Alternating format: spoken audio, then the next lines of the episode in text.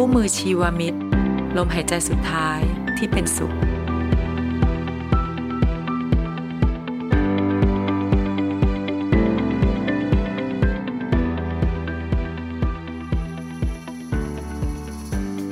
วัสดีค่ะท่านผู้ฟังทุกท่าน ยินดีต้อนรับทุกท่านเข้าสู่รายการพอดแคสต์คู่มือชีวมิตร ลมหายใจสุดท้ายที่เป็นสุข รายการที่นำเสนอสาระความรู้และประสบการณ์ดีๆ เรื่องการดูแลแบบประคับประคองหรือ palliative care รวมถึงการสร้างคุณภาพชีวิตระยะท้ายที่ดีใน 5 มิติ ได้แก่ด้านการแพทย์ ด้านกฎหมาย ด้านเศรษฐกิจ ด้านสังคมสื่อสาร และด้านจิตใจ มานำเสนอให้ทุกท่านได้รับฟังกัน เพราะเรามีความตั้งใจที่จะสร้างองค์ความรู้ ความเข้าใจ และทำให้สังคมไทยเห็นความสำคัญของการดูแลคุณภาพชีวิตระยะท้ายที่ดีกันมากขึ้น สำหรับครั้งนี้เราได้รับเกียรติจากนาวาเอกนายแพทย์ พรศักดิ์ผลเจริญสมบูรณ์ แพทย์ผู้ดูแลและที่ปรึกษาหน่วยดูแลผู้ป่วยระยะท้าย โรงพยาบาลสมเด็จพระนางเจ้าสิริกิติ์กรมแพทย์ทหารเรือ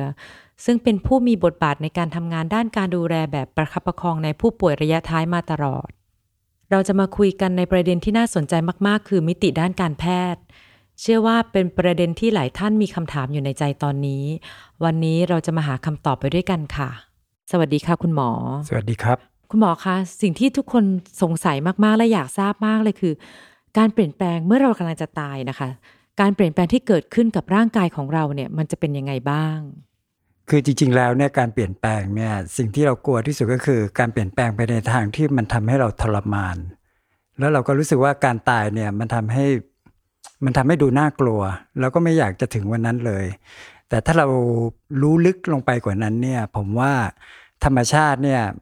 มันช่วยเราซะมากกว่านะครับ เพราะว่าหลังจากที่เราใกล้ถึงระยะท้ายแล้วเนี่ยระบบต่างๆของร่างกายเนี่ยมันจะเริ่มชัดดาวตัวเองลง ซึ่งการชัดดาวตัวเองเนี่ยมันจะทำให้การรับรู้ความเจ็บปวด ลดน้อยลงไปด้วย ซึ่งตรงเนี้ยมันค่อนข้างที่จะดีแล้วก็ มันอาจจะทำให้คนที่มาศึกษาหรือมาฟังมาทำความเข้าใจเนี่ยกลัวเรื่องการเจ็บป่วยในระยะท้าย ไม่ต้องมาทุกข์ทรมานกับสิ่งที่เขากลัวในสิ่งที่มันไม่ได้เป็นจริง คุณหมอคะคุณหมอบอกว่าร่างกายกำลังชัดดาวลงไปเรื่อยๆ แล้วการจัดการกับการชัดดาวแต่ละอวัยวะของร่างกายเนี่ยคือถ้าเราไม่จัดการไม่ดูแลไม่รักษาตรงนั้นก็เหมือนเราปล่อยให้ตายหรือเปล่าคะ คือจริง ๆ แล้วถ้าเกิดว่าในระยะท้ายจริง ๆ เนี่ยทุกอวัยวะมันเริ่มชัดดาวอย่างที่ผมเรียนให้ทราบนะครับ เพราะในการทำงานของร่างกายทุกอย่างเนี่ยมันจะเริ่มค่อยๆหยุดการทำงานของมันเอง ถามว่าถ้าเราไม่ทำอะไรคนไข้จริง ๆ มันก็ต้องเสียชีวิตอยู่แล้วล่ะ แต่ทีนี้บางอย่างเนี่ยมันมันค่อยๆ หยุดการทำงานโดยธรรมชาติ โดยที่มันจะไม่ทรมานมาก แต่ถ้าเราไปทำกระบวนการยื้อ บางอย่างหรือไปทำการชะลอบางอย่างให้มันเสื่อมช้ากว่าธรรมชาติ มันอาจจะทรมานมากขึ้น ผมขอยกตัวอย่างนะครับว่า อย่างเช่น หัวใจเราก็เริ่มทำงานช้าลง แย่ลง ตับก็ทำงานน้อยลง ไตก็ทำงานน้อยลง สมองก็เริ่มทำงานช้าลง แต่ทีนี้เนี่ยฟังก์ชันหนึ่งที่เรารู้สึกว่ามันแก้ได้ ก็คือในเรื่องของฟังก์ชันของสมองอย่างเช่นเเราพยายามจะยื้ออวัยวะทุกอย่าง แต่อวัยวะทุกอย่างเนี่ยซึ่งความคิดเห็นของหมอเนี่ยมันจำเป็นที่จะต้องไปยื้อในช่วงแรกของการเข้าสู่ระยะท้าย อย่างเช่น ถ้าเกิดว่าไตเริ่มทำงานน้อยลง เราอาจจะทำกระบวนการที่ทำให้ไตทำงานดีขึ้น หรือการทำงานของปอดเริ่มแย่ลง เราอาจจะให้คนไข้ได้เอ็กซ์ไซส์หรือทำให้ปอดเนี่ยเริ่มทำงานให้มันเหนื่อยนิดๆ มันจะได้มีพลังในการทำงานมากขึ้น หรือหัวใจ ในผู้สูงอายุหรือว่าในคนไข้ระยะท้ายเนี่ยมันเริ่มทำงานดรอปลงแล้วจาก อาจจะดีไซน์การออกกำลังกาย เพื่อให้หัวใจเขาเนี่ยทำงานดีขึ้น แต่ในขณะเดียวกันสมองของคนไข้เนี่ยมันก็เริ่มทำงานน้อยลง เพราะฉะนั้นเนี่ยช่วงที่เรียกว่ายังไม่ถึงช่วงระยะสุดท้ายของการจากไปจริงๆเนี่ยโอเค เราอาจจะบริหารจัดการทุกอวัยวะ ให้มันคีปรักษาระดับการทำงานของมัน ให้คงอยู่นานสุด แต่เมื่อถึงระยะท้ายจริง ๆ เนี่ย บทที่ร่างกายมันจะทิ้งเนี่ยสิ่งหนึ่งที่ผมรู้สึกว่าถ้าเราไม่ยื้อมันเลยก็คือเราอย่าไปยุ่งกับสมองให้สมองนั้นชัดดาวน์หรือว่ามันเริ่มหยุดการทำงานของมันไปตามธรรมชาติ ซึ่งตรงเนี้ยมันจะค่อนข้างไวคุณหมอกำลังจะบอกว่าสิ่งที่ทุกคนกลัวคือความทรมานในการตาย ใช่ใช่ใช่เพราะฉะนั้นประเด็นหลักสำคัญที่สุดของการที่จะลดความทรมานในการตายคือต้องที่สมองก่อนใช่ไหมคะ ในการดูแลผู้ป่วยของผมเนี่ยผมใช้วิธีการนี้ แล้วก็วิธีการนี้เนี่ยมันได้ผลจริงลองอธิบายนิดนึงได้ไหมคะๆผมผมยกตัวอย่างนะครับ อย่างคนไข้ของเราสักคนหนึ่งเนี่ยเมื่ออวัยวะทุกอวัยวะถดถอยเนี่ยมันก็จะหยุดการทำงาน แต่สมองเนี่ยมันมีคุณสมบัติพิเศษก็คือ มันต้องรับรู้ทุกอย่างในร่างกายเรา เพราะฉะนั้นเนี่ยถ้าสมองมันเริ่มหยุดการทำงานเนี่ยเราอย่าไปปลุกให้มันตื่นมารับรู้ใหม่ เพื่อมันจะได้ไม่รับรู้ความเจ็บปวดที่เกิดขึ้น ใช่นะคะ แสดงว่าการตายแบบธรรมชาติอืมคก็รับจะเจ็บปวดน้อยกว่าการที่เราเข้าไป แทรกแทรกแซแซงงใช่ครับ การทำงานของร่างกาย ใช่ครับ หมอยกตัวอย่างนะครับ อย่างสมมติว่าคนไข้คนหนึ่งเนี่ยเขาเริ่มหยุดการทำงานของตัวเขาเองเนี่ยหรือว่าเขาเกิดมีโรคร้ายหรือป่วยเข้ามาด้วยเนี่ยเราจะเห็นก็คือว่าพวกคนไข้เหล่านี้เนี่ยจะเบื่ออาหาร ซึ่งหมอยังยังให้ความสำคัญกับการเบื่ออาหารกับการหยุดการทำงานของสมอง เมื่อคนไข้เบื่ออาหารเนี่ยถ้าเขาถึงระยะท้ายจริงๆเนี่ยหมอไม่เชียร์ที่จะไปบังคับให้เขากินอาหาร หรือต้องไปใส่สายยางให้อาหารทางน้ำเกลือ เพราะว่าการที่ให้อาหารทางน้ำเกลือหรือว่า ให้อาหารทางสายยางเนี่ยมันจะทำให้ร่างกายเนี่ยยังได้อาหารอยู่ตลอดเวลา แล้วสมองเนี่ยมันก็จะคงสภาพของการทำงานของมัน แต่ถ้าเกิดร่างกายมันเริ่มชัดดาวตัวมันเอง คนไข้เริ่มเบื่ออาหารไม่กินอาหารแล้วเนี่ยเพราะฉะนั้นเนี่ยเคมีในเลือดไม่ว่าจะเป็นน้ำตาล เกลือแร่หรือพลังงานต่างๆ ที่รับมาจากนอกร่างกายเนี่ยมันเริ่มเสียสมดุลพอเสียสมดุลปุ๊บเคมีในเลือด เกลือแร่ในเลือด ไม่เป็นปกติ เพราะฉะนั้นสมองจะถูกกระทบกระเทือนก่อน คนไข้อาจจะเบลอ อาจจะง่วง อาจจะเพ้อ อาจจะซึม แต่ว่านั่นเป็นช่วงแรกของการที่สมองเริ่มหยุดการทำงาน ในขณะเดียวกันเนี่ยถ้าร่างกายไม่ได้พลังงาน ร่างกายก็จะสลายไขมัน ซึ่งพอหลังจากสลายไขมันมันจะได้พลังงาน แล้วก็ได้สารที่เกิดจากการสลายไขมันตัวหนึ่งเรียกว่าคีโตน ซึ่งตัวนี้เนี่ยมันมีฤทธิ์ทำให้ง่วง แล้วก็มีฤทธิ์ทำให้เคลิ้มมีฤทธิ์ทำให้ทุเลาอาการปวด ซึ่งมันจะไปเสริมให้สมองเนี่ยหยุดการทำงานหรือว่ารับรู้การทำงานในเรื่องของความรู้สึกหรือการเจ็บปวดเนี่ยน้อยลง เพราะฉะนั้นคนไข้จะได้สบายขึ้น หมายความว่าถ้าสมองเราเริ่มหยุดการทำงานอืมพอเราไม่รับรู้การเจ็บปวดครับมันก็แน่นอนค่ะ เราก็ต้องไม่ทรมานใช่ไหมคะใช่แต่ที่ถ้าเกิดในกรณีที่สมองเรามันยังรับรู้อยู่อืมมันยังไม่เกิดขั้นตอนของถึงจุดที่ว่าสมองเราไม่รับรู้เนี่ย แต่มันเกิดความเจ็บปวดขึ้นมาส่วนใหญ่แล้วเนี่ยนะคะ คนไข้ระยะท้าย โอเค เดี๋ยวผมขออธิบายโดยภาพรวมก่อน อย่างสมมติว่าหมอยกตัวอย่างคนไข้คนหนึ่งซึ่งเป็นมะเร็งปอด หรือว่าปอดของคนไข้เนี่ยมีปัญหานะครับพอถึงระยะหนึ่งเนี่ย คนไข้อาจจะยังไม่เหนื่อย แต่ว่าเขาเริ่มเบื่ออาหารละ ในขณะที่เขาเริ่มเบื่ออาหารเนี่ย เราคุยกับคนไข้เลยว่า ถ้าเกิดว่าเขาเริ่มเบื่ออาหารเนี่ยเขาก็ไม่อยากอาหารทีนี้ถ้าเกิดเราคุยกับญาติให้เข้าใจว่าในช่วงที่เขาเบื่ออาหารเนี่ยไม่ต้องไปใส่สายยางนะไม่ต้องไปหารทางอื่นนะ เพราะฉะนั้นพอพอเขาเริ่มเบื่ออาหารปุ๊บเนี่ยปอดก็เริ่มพัง สมองก็จะเริ่มหยุดการทำงาน ถ้าสมองหยุดการทำงานก่อนที่ปอดจะพัง เพราะฉะนั้นคนไข้คนนี้จะไม่เหนื่อย แต่ถ้าเกิดว่าปอดเกิดพังก่อนค่ะ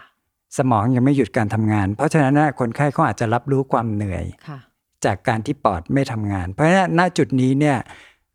เราถึงค่อยเข้าไปบริหารจัดการความเหนื่อยตรงนี้ จัดนะครับการยังไงคะคุณหมอออะอย่างเช่นว่าคนไข้ที่เข้ามาในคลินิกอ่าเข้ามาในโรงพยาบาลดีกว่า เข้ามาในโรงพยาบาลเนี่ยพอถึงระยะนี้ปุ๊บเราจะต้องคุยก่อนเลยว่า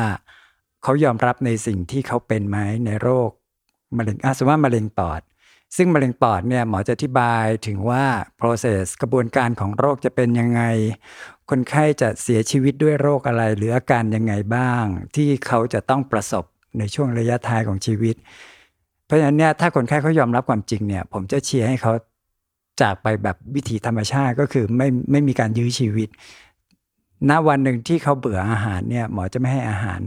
พอไม่ให้อาหารปุ๊บเพราะฉะนั้นเนี่ยสมองก็จะเริ่มหยุดการทำงาน แต่ถ้าเกิดว่าสมองเนี่ยหยุดการทำงานที่หลังโดยปอดเสียก่อน เพราะฉะนั้นตรงเนี้ยหมอจะบอกเขาเลยว่า เรามียาช่วย ยาที่หมอจะใช้ก็คือในเรื่องของมอร์ฟีน ซึ่งมอร์ฟีนเนี่ยมันช่วยทุเลาอาการปวด อาการเจ็บ อาการเหนื่อย อาการทุรนทุราย คิดง่ายๆ คนอกหักเนี่ยไปติดเฮโรอีน ซึ่งเฮโรอีนก็คืออนุพันธ์ของมอร์ฟีน คนอกหักใช้เฮโรอีนเขาก็สบายขึ้นเหมือนกัน ในขณะเดียวกันเนี่ยคนไข้ระยะสุดท้ายเนี่ยเขาทุกข์ทรมานจากการเหนื่อยเจ็บปวดแน่นจุก พอเราให้มอร์ฟีนเนี่ยเขาจะทุเลาอาการ ความทุกข์ทรมานจากการเหนื่อยได้ระดับหนึ่ง ถ้าเกิดเราให้มอร์ฟีนแล้วไม่เพียงพอเนี่ยเราก็ยังมียาตัวอื่นที่จะให้เขาพอพักหรือหลับได้ อย่างเช่น ยานอนหลับ ซึ่งยานอนหลับก็จะมีหลายกลุ่ม ก็แล้วแต่ว่าคุณหมอท่านไหนจะสะดวกใช้ยาอะไรนะครับเพราะนั้นถ้าเกิดว่าเขาเลือกวิถีธรรมชาติแล้ว แล้วความเหนื่อยปวดเจ็บแน่นจุกยังเหลืออยู่เนี่ยมอร์ฟีนจะเป็นพระเอกที่มาช่วยเติมเต็ม เพื่อไม่ให้เขาต้องทุกข์ทรมาน เพราะว่ามีความเข้าใจผิดในเรื่องของมอร์ฟีนกันค่อนข้างเยอะใช่ครับนะคะ ว่าทุกคนกลัวว่าการให้มอร์ฟีนจะ overdoseการให้มอร์ฟีนจะทำให้ตายเร็วขึ้น เพราะไปกดการหายใจ คือจริงๆต้องบอกว่าถ้าคนเรามีความเจ็บปวดเกิดขึ้น เพราะฉะนั้นความ overdose ของมอร์ฟีนเนี่ยถ้ายังมีความเจ็บปวดเกิดขึ้นโอเวอร์ e สของมอร์ฟีนที่เรากลัวคือในเรื่องของการกดการหายใจ แต่ถ้ายังมีการปวดเหนื่อยแน่นจุกอยู่มอร์ฟีนจะไม่กดการหายใจ เพราะฉะนั้นการให้มอร์ฟีนไม่ได้ทำให้คนไข้ตายเร็วหรือตายช้า ไม่เกี่ยวกับ overdose ที่เกิดขึ้นกับทั่วไปที่อย่างที่คุณหมอบอกว่าคนอกหักไปใช้เฮโรอีนหรือเป็นอนุพันธ์ของมอร์ฟีนในการอ่าช่วยรักษาครับตรงนั้นเนี่ยเนื่องจากเราไม่ได้มีความเจ็บปวดทางร่างกายอยู่ใช่งั้นถ้าคุณใช้ปริมาณที่ไม่ถูกต้องก็จะทำให้เกิดการ overdose และตายได้ถูกไหมต้องคะครับแต่ถ้าเมื่อไหร่ที่เรายังมีความเจ็บปวดเกิดขึ้นกับร่างกายของเราจริง ๆ อยู่อืมไม่ใช่หัวใจนะคะครับครับมอร์ฟีนก็จะไม่เกิดการ overdose เพราะมันจะไปจัดการกับความเจ็บปวดตรงนั้นถูกไหมคะถูกต้องครับค่ะเพ ราะฉะนั้นมันคนละอมันคนละเหตุของการใช้มอร์ฟีนค่ะนะนะแต่ว่ามันกลับกลายเป็นว่า ตอนเนี้ยเราใช้มอร์ฟีนในผู้ป่วยระยะท้ายเนี่ยเยอะขึ้นจนกระทั่งคนทั่วไปเข้าใจผิดว่า ถ้าเมื่อไหร่มอร์ฟีนมาปุ๊บแสดงว่าคนไข้ใกล้ตาย จริง ๆ แล้วเนี่ยคนไข้ที่เขาจะเสียชีวิตในระยะท้ายเนี่ยเขาเสียตาม ตามกาละของเขาอยู่แล้ว แต่ว่าการที่เราให้มอร์ฟีนเนี่ยเพื่อทุเลาอาการทุกข์ทรมานในห้วงสุดท้ายของชีวิต แต่การที่เราให้มอร์ฟีนเนี่ยไม่ได้ว่าไม่ได้ว่าไปเร่งการตายอย่างที่ทุกคนเข้าใจนะครับ เพราะฉะนั้นเวลาคนไข้ของหมอในระยะท้ายที่เขาทุกข์ทรมานเนี่ยหมอจะให้มอร์ฟีน แล้วก็คนไข้หลายคนเหมือนกันที่พอเราจะเอามอร์ฟีนมาให้ผู้ป่วย ญาติไม่ยอมให้ เพราะว่านึกว่าให้มอร์ฟีนแล้ว จะจะจะทำให้เสียเขาตายจะทำให้เขาตาย ซึ่งจริง ๆ แล้วเนี่ยหมอก็อธิบายญาติว่าไม่ว่าจะให้มอร์ฟีนหรือไม่ให้มอร์ฟีนเขาก็จะเสียชีวิตในระยะเวลาอันใกล้นี้ แต่ณตอนนี้เนี่ยคนไข้เนี่ยทรมาน เพราะฉะนั้นถ้าไม่อยากให้เขาเสียชีวิตทรมาน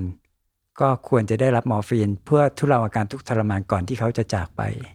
แสดงว่าในเรื่องของการเจ็บปวด อันดับแรกที่เราจะใช้คือมอร์ฟีน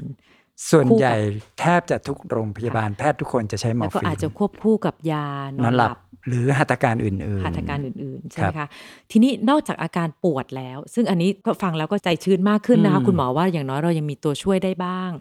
แต่ทีนี้ถ้าอย่างอาการอื่นที่เคยเห็น เช่น อาการบวมนะคะ หรือบางทีเป็นแผลกดทับอืมอะไรอย่างเงี้ยพวกสิ่งเหล่านี้ค่ะ เราควรจะต้องจัดการยังไงหรือป้องกันอย่างไร คืออาการที่เกิดในในคนไข้ระยะสุดท้ายเนี่ยนอกจากเรื่องบวม เรื่องปวดเนื้อปวดตัวเนี่ยคือจริง ๆ แล้วในคนไข้สุดท้ายเนี่ยมันแทบจะปวดในทุกอย่างเลย ถ้าเราพิจารณาดี ๆ นะครับ อย่างคนไข้คนหนึ่งที่นอนบนเตียงที่ขยับไม่ได้เนี่ยเพราะฉะนั้นเนี่ยข้อต่อเอ็นกระดูกกล้ามเนื้อ ปวดหมด อย่างสมมติว่าถ้าใครเคยไปเข้ากรรมฐานตามวัดเนี่ยพระอาจารย์จะให้เรานั่ง ไม่ขยับหนึ่งชั่วโมงไม่ขยับค่ะเราจะรู้แล้วมันปวดแค่ไหนนะครับ แล้วคนไข้บางพวกที่ถึงระยะท้ายจริง ๆ ไม่สามารถขยับตัวเองได้ แม้แต่จะกระพริบตาได้ หรือแม้แต่จะเกาเวลายุงกัดได้ เพราะฉะนั้นพวกเนี้ยอาการปวดเขาจะเยอะเพราะฉะนั้นการดูแลในรายละเอียดจุดเล็กจุดน้อยเนี่ยมันมีเยอะอะผมยกตัวอย่างอย่างเช่นดวงตาเรา คนไข้ของผมบางคนเนี่ยแม้แต่จะปิดตาเองก็ไม่ได้ทำไมถึงปิดตาไม่ได้คะคุณหมอ คือ โรคบางอย่างเนี่ยมันอาจจะมีการดึงเกร็งของกล้ามเนื้อนะครับ หรือว่าคนไข้บางคนที่เนเจอร์ของเขาอาจจะมีตาโปนอ๋อนะครับ ซึ่งพวกเนี้ยถ้าเขาปิดตาเขาเองไม่ได้เนี่ยอะแล้วคนไข้บางคนส่วนใหญ่พวกเนี้ยแรงมันหมด แรงมันไม่มีนะครับ ถ้าเขาปิดตาเองไม่ได้ปัญหาที่ตามมาคือในเรื่องของตาแห้งค่ะยิ่งถ้าเกิดเปิดแอร์แล้วถ้าเกิดแอร์อยู่ลงมาหัวเตียง มันจะโดนตาเขาเต็มๆเพราะเนี้ยพวกเนี้ยมันทรมานมากทรมานมาก มากแค่ไหนเราลองลืมตาเราเองดูว่าเราสามารถทนการลืมตาได้นานเท่าไหร่ ซึ่งเราก็จะลืมไม่ได้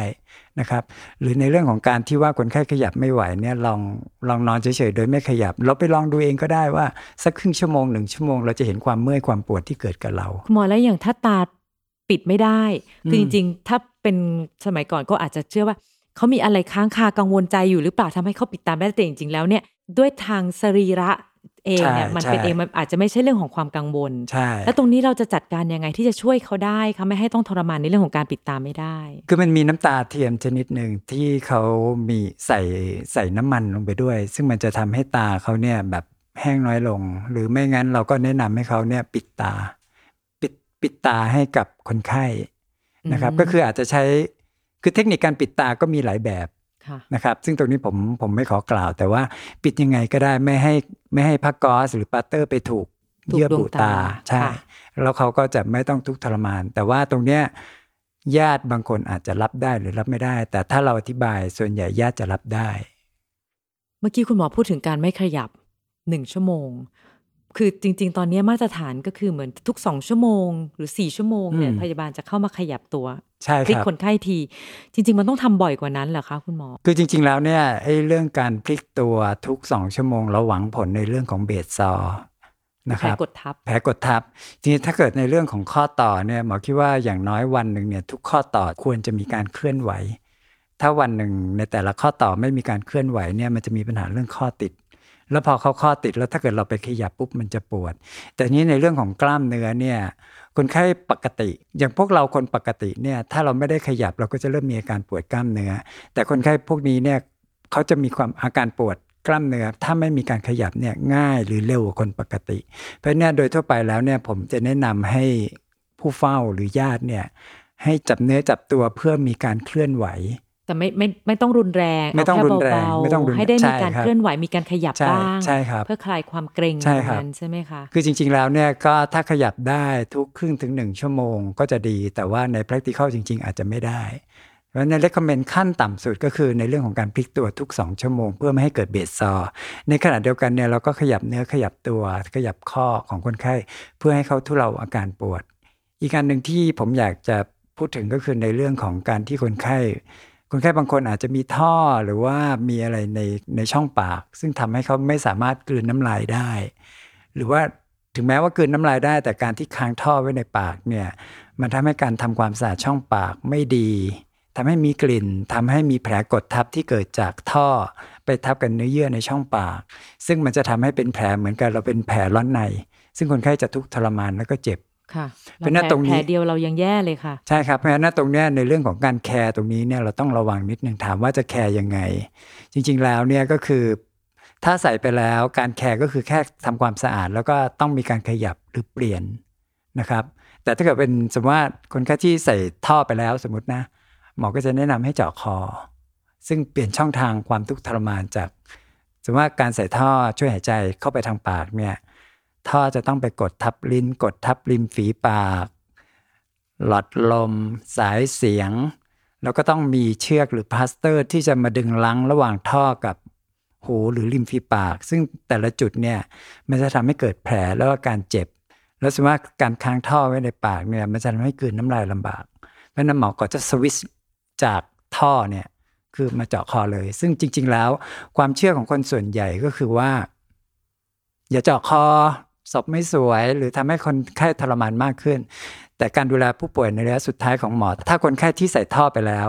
หมอจะแนะนำให้เจาะคอ เพราะว่าการดูแลมันง่ายกว่า แล้วคนไข้ก็สะดวกสบายกว่า